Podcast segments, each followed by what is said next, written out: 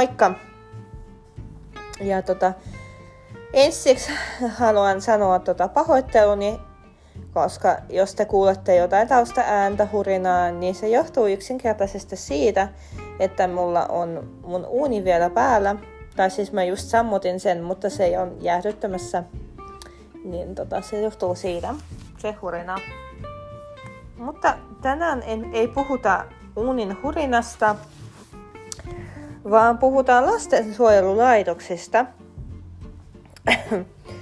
Mä seuraan TikTokissa yhtä semmoista henkilöä, joka, jonka lapsi on laitoksessa ja joka puhuu niinku siitä tosi paljon tai usein siellä. Hänellä on muutakin päihdeongelmaa ja muuta ollut ja hän kertoo niistä asioista TikTokiin. Joten mä päätin inspiroimana kertoa niinku oma, omasta laitoksessa asumiskokemuksesta. Kokemuksesta. Minä siis olen asunut laitoksessa, lastensuojelulaitoksessa yhdeksän kuukautta, koska mun tota, vanhemmat silloin ei pysty, ei pysty, ei pysty, ei, eivät pystyneet huolehtimaan minusta. Siis mun vanhemmilla tai mun äitillä oli alkoholin kanssa ongelmia silloin. Ja muutenkin tää mun äitin elämä oli aika sekaisin silloin, kun mä jouduin laitokseen. Laitokseenhan ei tosta noin vaan jouduta, että niinku, kun jotkuthan jossainhan netti, nettikeskusteluissa on jotain juttuja, että et tyyli, että et Sossu on laittanut mun lastaan ihan turhaan laitokseen Y M S, niin en mä usko, että Sossu laittaa ihan turhaan oma tai vanhempien lastaan tai nuortaan lastensuojelulaitokseen. Siihen on olemassa aina tota, joku syy, miksi näin tapahtuu. Kuten esimerkiksi äitin huume- tai alkoholiongelmat. No sitten siinä, niissä voi olla myös tota, nuoren esimerkiksi linssaaminen koulusta voi johtaa laitokseen. Sitten tota, nuoren, jos on niin sanottu hankala nuori, että jos on nuori, nuori niin kuin jatkuvasti mm, rikkoo niin kuin sääntöjä ja rajoja ja eivät vanhemmat niin kuin saa siitä nuoresta minkäänlaista otetta, niin silloinkin sosiaalityöntekijät sekä lastensuojelulaitos voi olla suureksi avuksi sille per- kyseiselle perheelle. Mutta minä tosiaan jouduin ton mun äitin alkoholismin takia yhde- yhdeksäksi kuukaudeksi laitokseen.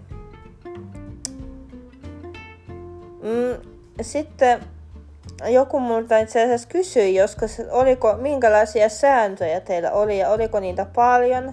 No siis, mä en muista, oliko meillä paljon, mutta ainakin oli, että sai olla siis omat puhelimet, mutta me jouduttiin niinku antamaan ne kännykät pois yöksi sinne niinku ohjaajille. Ja sitten tota, mikäs, minkälainen vielä oli? No siis sitten oli tommonen yleinen, että olisiko torstaisin ollut niinku yleisten tilojen siivous, elikkä yleiset tilat olivat meillä se oleskelutila ja vessat. Ja sit niitä piti niinku siivota ja minä tein itse asiassa aina melkein. Mä muistan kyllä sen, kun pyyhkin sitä pöytää ja lasia. Mä tykkäsin lasin pyyhkimisestä ihan sikana.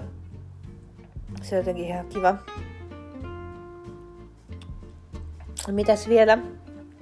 Sitten meillä oli tota, no, karkkipäivä, meillä oli jossain vaiheessa, mutta sitten se karkkipäivä taisi poistua, niinku, että ei saanut niinku, pitää karkkia huoneessa.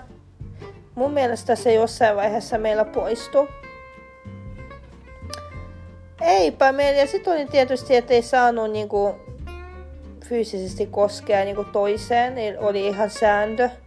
Että jos joku tulee niinku nuoren kanssa, toisen nuoren kanssa joku riitatilanne tai joku, ettei saanut tietysti lyödä. Ja se oli muutenkin kaikki halaamiset ja, ja tommoset niinku kiellettyjä, ettei saanut. Niinku, tietysti pihalla sai halata ja paijata ja tehdä mitä tahansa, mutta niinku laitoksen sisä, sisällä, eli niillä oleskelutiloissa ei saanut tota, halata esimerkiksi sitä toista. Mitäs meillä vielä oli?